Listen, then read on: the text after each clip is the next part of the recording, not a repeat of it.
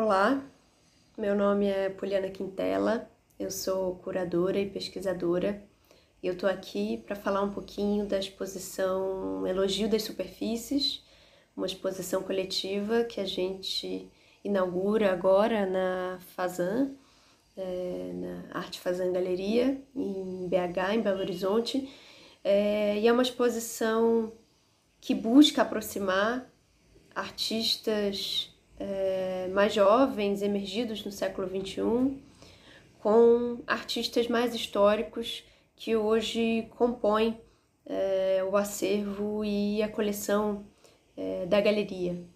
Essa é uma exposição, como o título já anuncia, Elogio das Superfícies, é uma exposição que busca é, investigar, aproximar e traçar relações entre forma e paisagem. É, a gente parte do pressuposto que paisagem, toda paisagem é sempre uma construção subjetiva. É, a paisagem, portanto, é um gênero, é uma forma de ver que está em constante transformação. E quando a gente pensa na história da pintura, na história da arte de uma forma geral, a paisagem já ocupou papéis muito distintos, né? Ora é, tinha ambição, quando a gente pensa mais historicamente, em refletir um certo sentido de dominação de um determinado território, né, ir até onde a vista alcança, compreender uma certa é, espacialidade.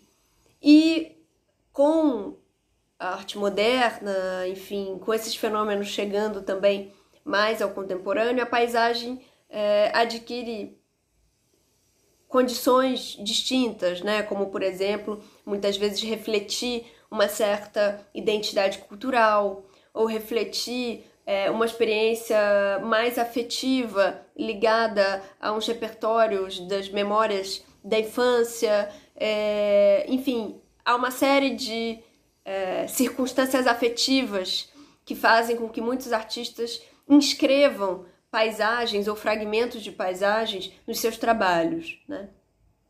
Por outro lado, muitas vezes a paisagem é uma espécie de pretexto qualquer para que esse artista possa experimentar é, plasticamente essa profusão de formas, de texturas, é, de, enfim, é, é formas orgânicas e sinuosas que podem se organizar dentro de uma composição.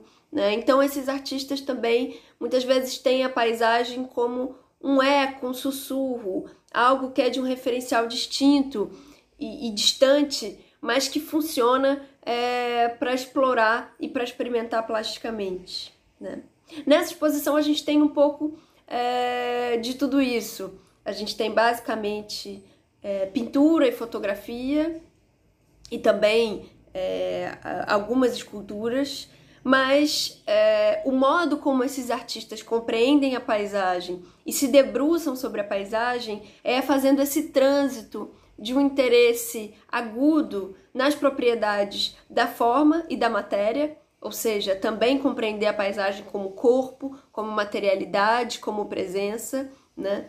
E, por outro lado, também circundam a paisagem a partir desses interesses subjetivos e afetivos é, que pautam é, as memórias, que pautam é, a nossa relação com a territorialidade a partir da nossa identidade cultural, né? Então acho que é, é uma exposição, enfim, que faz trânsitos mais históricos e mais contemporâneos.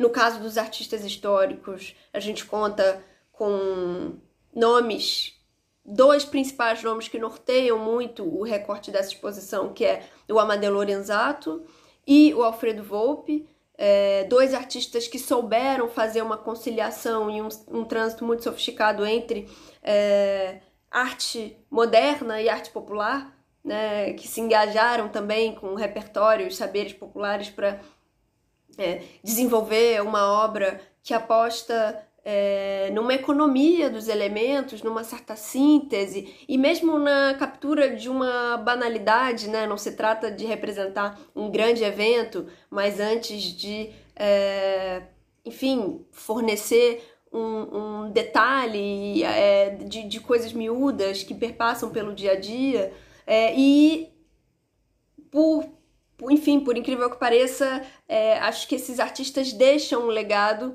que é desdobrado hoje também na contemporaneidade a partir de outros lugares, enfim, e de outras abordagens. Então é isso, convido vocês a visitarem a exposição, quem está em BH, quem não, convido a acompanharem as redes da galeria para, enfim, ficar por dentro é, desse, desse nosso recorte e também acompanhar os depoimentos dos artistas. É, e é isso. Obrigada, um beijo.